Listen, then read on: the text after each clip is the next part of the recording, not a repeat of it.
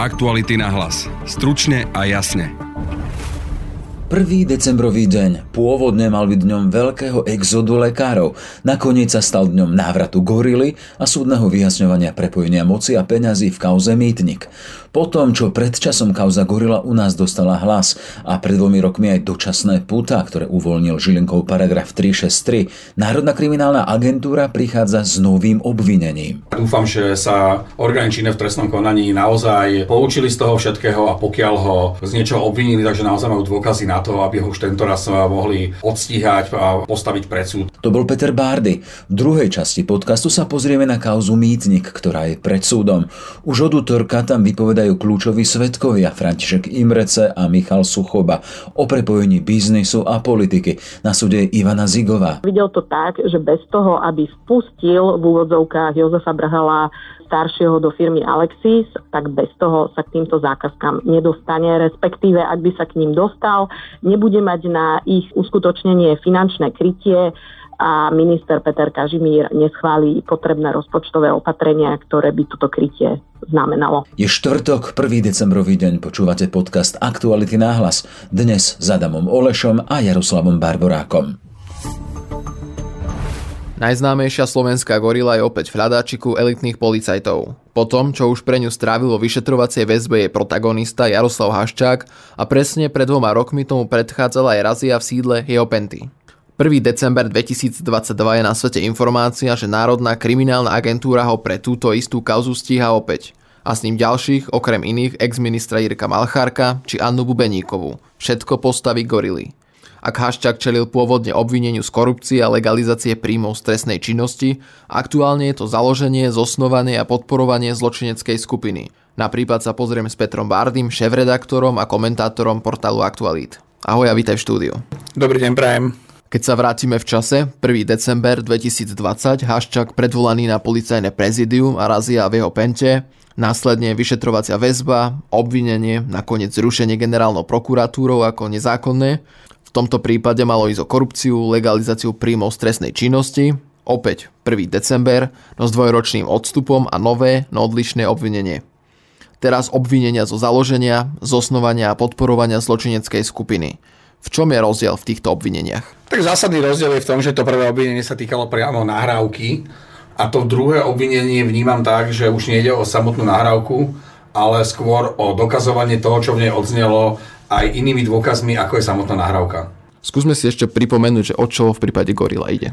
Kauza Gorila je veľmi, veľmi široká e, škála vecí, ktoré obsahuje, ale vo vš- veľmi zjednodušene v roku 2005 bol na Vazovej ulici v Bratislave aktívny konšpiračný byt, v ktorom e, sa stretávali rôzne osoby alebo postavy z politiky, biznisu a riešili tam mnoho ako kebyže, veci, ktoré, sa, ktoré nemali byť príliš verejné, napríklad privatizácia podnikov, personálne zmeny, financovanie politických strán a tak ďalej.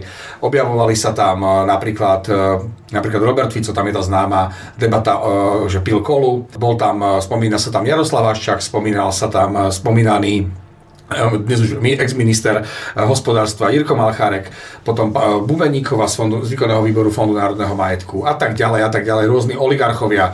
Hovorí sa tam naozaj, že veľmi veľa, veľmi toxických eh, vecí a ukazuje to Slovensko ako krajinu, ktorá jednoducho je veľmi skorumpovaná, ktorú riadia oligarchovia napojení na vplyvných politikov.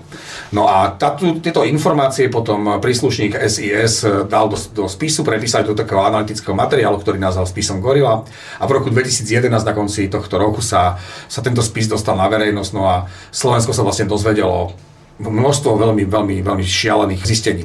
No a teraz, že o čom je ten aktuálny prípad? Ten sa týka konkrétne privatizácie slovenských elektrární. To bolo v čase, alebo privatizácia slovenských elektrární začala za ministra Pavla Ruska, ale pokračovala neskôr ministrom Jirkom Malchárkom, obaja boli za stranu ANO a Bumeníková bola v tom čase vo výkonnom výbore Fondu národného majetku a zároveň bola vo vyjednávacej, vo vyjednávacom týme, ktorý rokoval privatizáciu e, slovenských elektrární. V nahrávke Gorila odzneli informácie o tom, e, že, alebo ktoré, ktoré vedú k tomu, že šéf Penty vtedajší Jaroslav Haščák mal riadiť ľudí na, na ministerstve hospodárstva, vrátanie Jirku Malchárka a aj napríklad e, pani Bubeníkovú a cez nich ma, mal nejakým spôsobom ovplyvniť výberové konanie alebo túto samotnú privatizáciu na to, že sa víťazom nakoniec stane talianský Enel, ktorý aj túto privatizáciu vyhral za sumu, ktorá ale nebola adekvátna tomu, aká bola vtedajšia hodnota aj, aj nejaká, nejaká vízia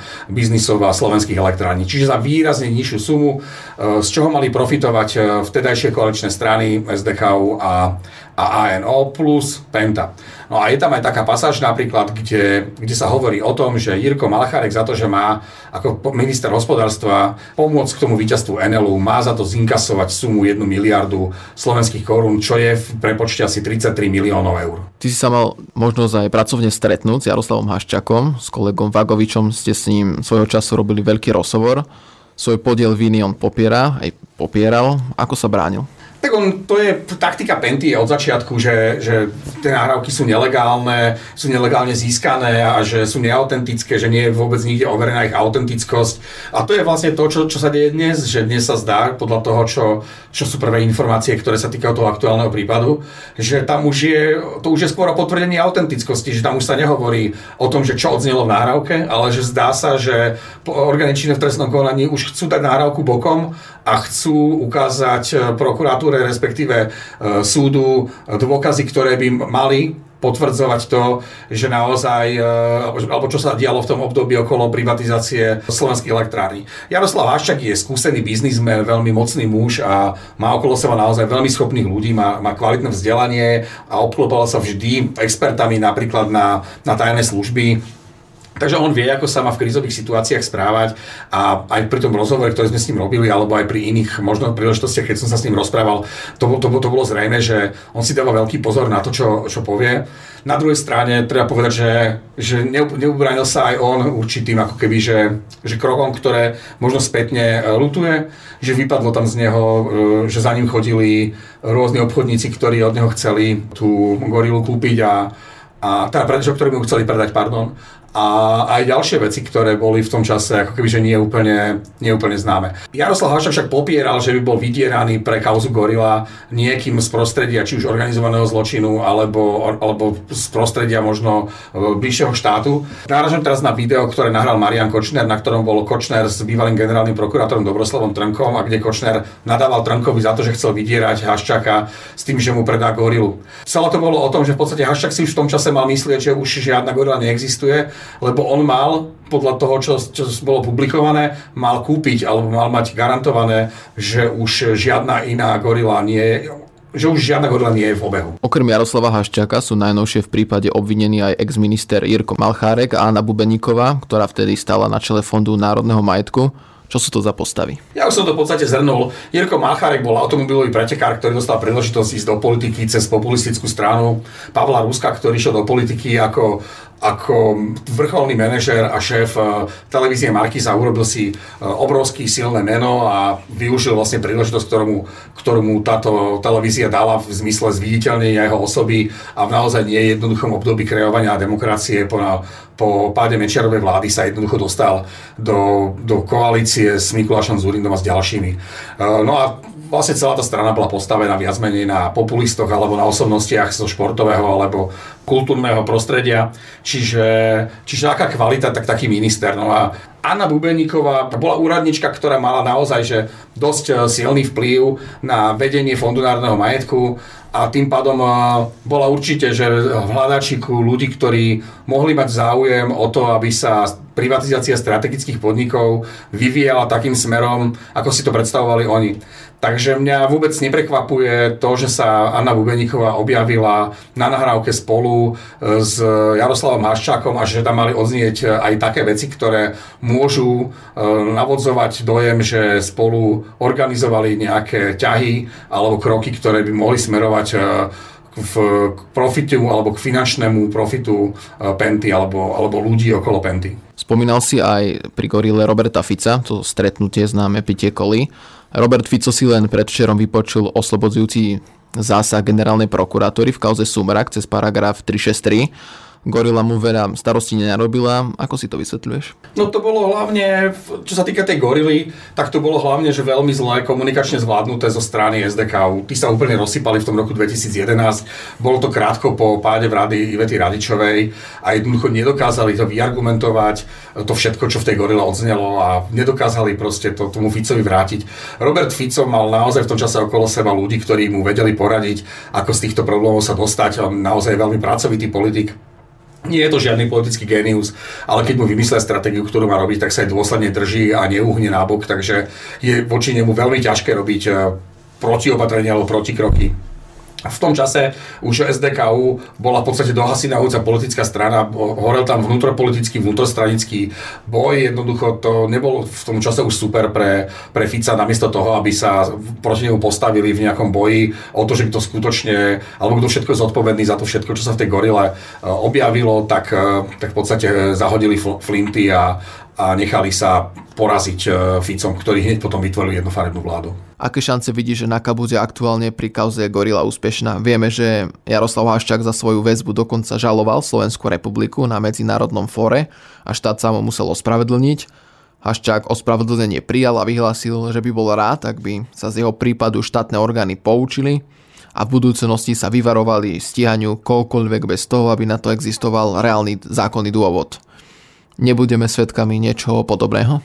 No ja si myslím, že Jaroslav Haščák má úplne pravdu a ja dúfam, že sa orgány činné v trestnom konaní naozaj e, poučili z toho všetkého a pokiaľ ho z niečoho obvinili, takže naozaj majú dôkazy na to, aby ho už tento raz e, mohli odstíhať a, a postaviť pred súd, e, aby sme sa pred súdom dozvedeli, či sú dôkazy natoľko silné, aby Jaroslav Haščák mohol byť uznaný vinným, alebo či bude oslobodený, aby to neskončilo na generálnej prokuratúre, ktorá to opäť raz rozhodne tak, že použije paragraf 363.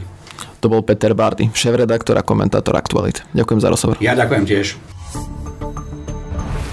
Špecializovaný trestný súd má tento týždeň rušno mediálne známymi kauzami. Vojna policajtov a mýtnik. Ak prvú pre neprítomnosť Jana Kalavského presunul v útorok na začiatok budúceho roka, mýtnik s oligarchom z finančného prostredia strany Smer Jozefom Brhelom pokračuje tento týždeň už tretím pojednávacím dňom. A vypovedajú kľúčoví svetkovia, podnikateľ Michal Suchoba, ktorý odkrýva cesty úplatkov a ich krytie, či František Imrece, bývalý šéf finančnej správy s kontaktmi na vtedajšie politické poschodia.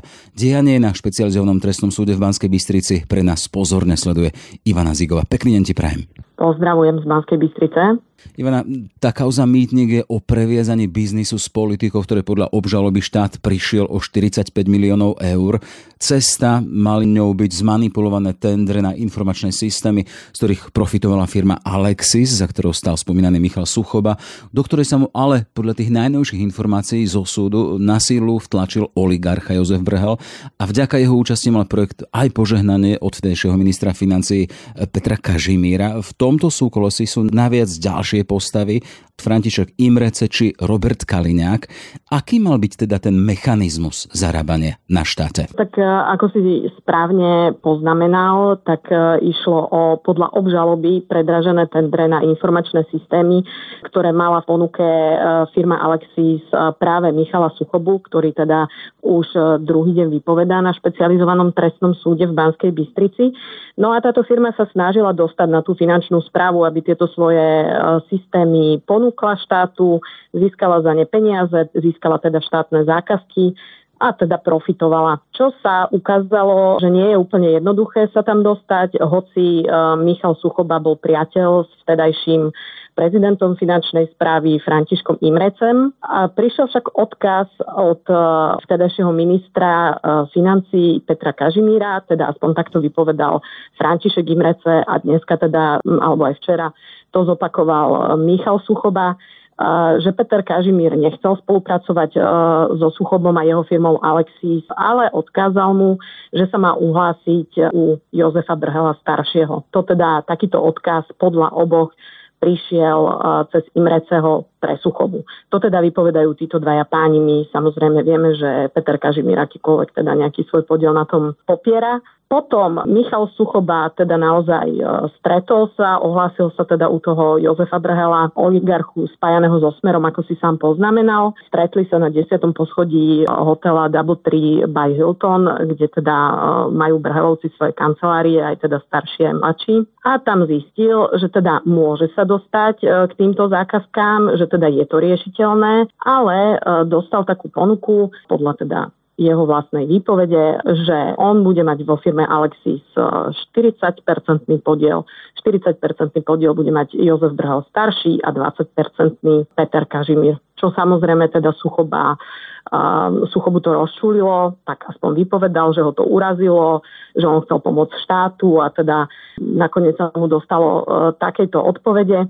Napokon však samozrejme, keďže sa k tým zákazkám chcel dostať, e, tak súhlasil s alternatívou 50 na 50 e, rozdelenie Suchoba Brhel. Takže takto to aspoň opisoval Michal Suchoba, čo potom znamenalo, že naozaj tie peniaze z tých zákaziek nešli uh, teda len k nemu, ale šli podľa jeho výpovede aj k Brhelovcom a od nich možno ešte niekam ďalej. Prípadne on sám vypovedá aj o úplatkoch, ktoré rozdával niektorým štátnym funkcionárom alebo teda úradníkom na finančnej správe.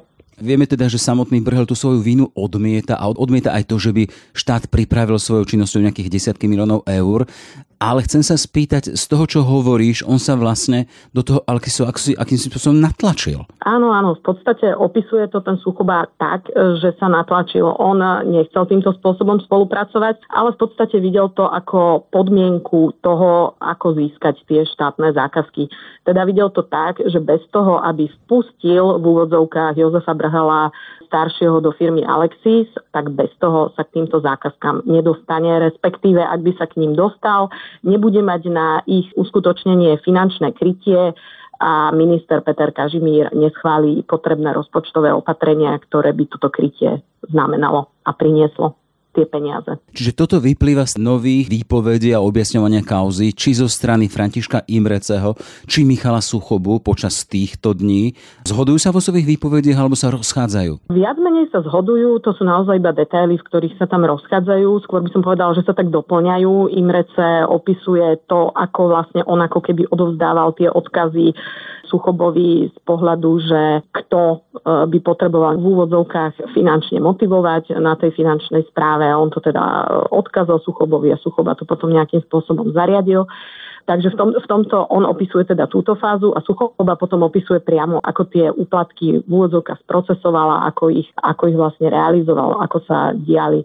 Boli tam teda úplatky pre viacerých. Ešte by som sa ale vrátila k tomu, čo si spomenul. Tá úloha toho Jozefa Brhela v podstate z oboch výpovedí alebo z výpovedí oboch týchto svetkov vyplýva, že naozaj uh, úloha Jozefa Brohela bola veľmi veľká, pretože bez neho, ako by sa celá tá vec, všetky tie transakcie, realizácia tých projektov respektíve a to, aby vôbec uh, v tej súťaži firma Alexis vyhrala, tak by sa to neudialo. To tvrdili obaja, že vlastne ten vplyv Jozefa Brhela staršieho na finančnej správe, prípadne, prípadne aj nejakým spôsobom poťažmo na rezorte financí bol veľký rozhodujúci, by som povedala.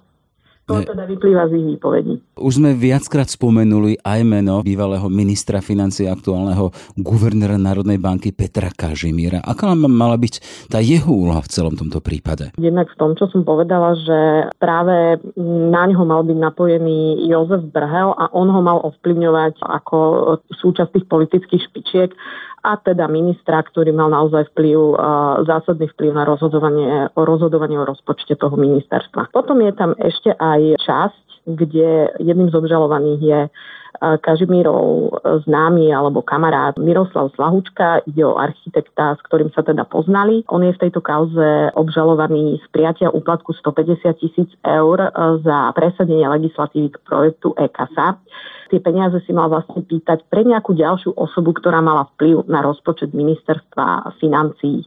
V tejto súvislosti vypovedal napríklad práve Michal Suchoba, že práve cez Slahučku sa akoby Kažimír demaskoval. On sa tým snažil naznačiť, že tou osobou, pre ktorú si vlastne Slahučka tie peniaze vypýtal, bol Peter Kažimír, čo samozrejme potom ďalšie dokazovanie uvidíme či sa to teda podarí nejako preukázať alebo nepodarí. Samozrejme stále sa pohybujeme v tom, že sme na súde a počúvame to, čo hovoria svetkovia, čo hovoria obžalovaní.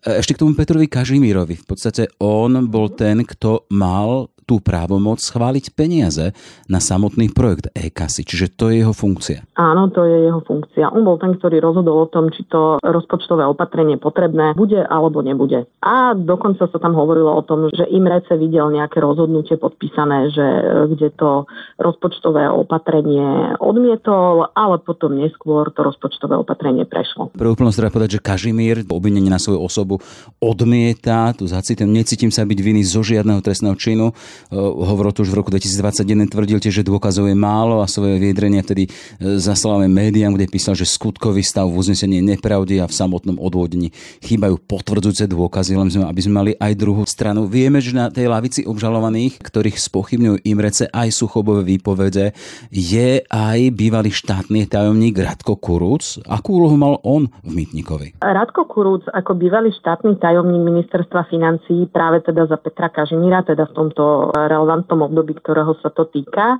Podľa obžaloby mal prijať e, úplatok 120 tisíc eur za presadenie legislatívy k EKASE to si treba predstaviť, aspoň teda podľa e, výpovedí Imreceho a teda aj Suchobu, tak, ale hlavne teda Imreceho e, takým spôsobom, že on síce nemal vplyv na to, či tá EKA nakoniec bude, nebude, ale on mohol nejakým spôsobom urýchliť znenie tej legislatívy pre zavedenie EKASy a teda urýchliť e, to, že tá EKASA sa bude realizovať a teda Alexis sa dostane za tento svoj projekt aj k odmene.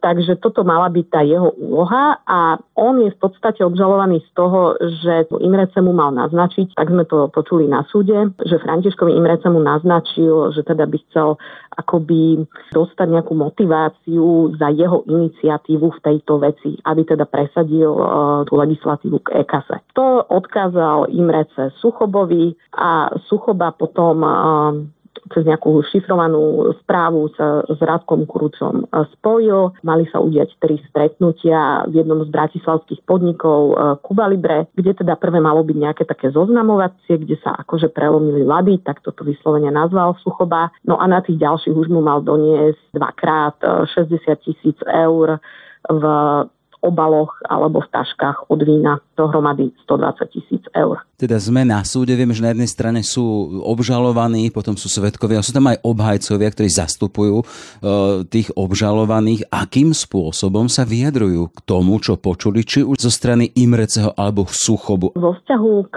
Františkovi Imrecemu sa už mali teda možnosť vyjadriť aj tí samotní obžalovaní. A tam sa to najviac týkalo Jozefa Brhela staršieho a práve Radka Kuruca. Oni teda obaja vypovedali, popreli tú verziu, ktorú tam Imrece e, vo vzťahu ku ním dvom prezentoval. Jozef Brhel starší opakuje, že on je napríklad e, obžalovaný aj z porušovania povinností pri správe cudzieho majetku machinácia pri verejnom obstarávaní a tak tá, on, on popiera, že akým spôsobom on mohol sa na tom podielať na machinácii, keď on nemal vplyv na verejné obstarávanie na finančnej správe, čo ale celý čas sa tí svetkovia snažia tvrdiť opak, že práve on bol ten, ktorý mal vplyv na celé to dianie. No ale Jozef Brhol starší reaguje, že on s tým nič nemá, že sa ho to nejako, nejako netýka a že to svedectvo ho nejako neusvedčuje z ničoho. Rádko Kurúc takto opakovane hovoril, že to nie je pravda, že žiadne úplatky si nepýtal, ani teda neprevzal že žiadneho korupčného správania sa nedopustil.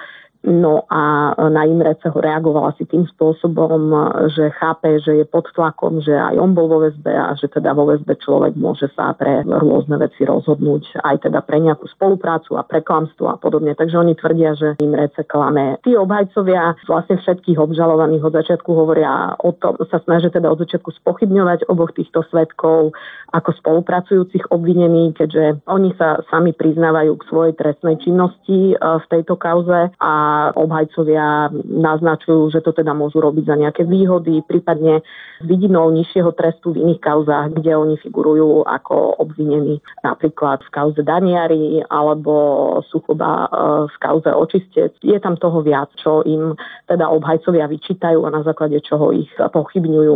K samotnej výpovedi Michala Suchobu sa zatiaľ nemali šancu obžalovaný vyjadriť, keďže tá ešte pokračuje. Ešte tam je taký ten zaujímavý moment, že medzi obhajcami je aj bývalý minister vnútra Robert Kaliňák, ktorý sa tiež v rámci výpovedí týchto kajúcnikov počul aj svoje meno. V akej súvislosti? Tak e, meno Roberta Kaliňáka tam vlastne zaznieva viackrát. Spomínal sa tam už e, v súvislosti s tým, že on nejakým spôsobom aj dopomohol Františkovi Imrecemu e, k tej funkcii prezidenta finančnej správy, že tam teda zohral nejakú úlohu.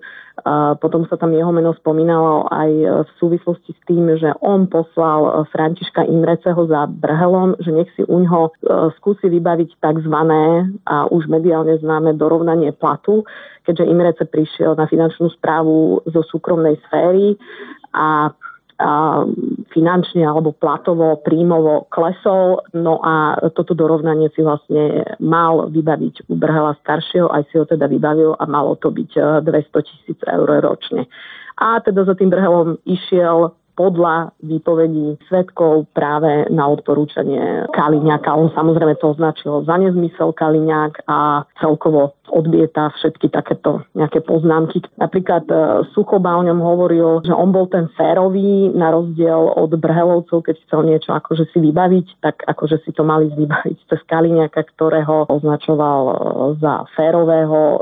Tam nastala na súde taká zaujímavá situácia, že Jozef Brhol mladší sa pri tejto zmienke rozosmial, za, za čo ho vlastne sudca Jan Hrubala, predseda sa na to upozornil, že takéto emocionálne prejavy nech si nechá pre seba. Samozrejme, toto Robert Kaliňák nejako nekomentoval.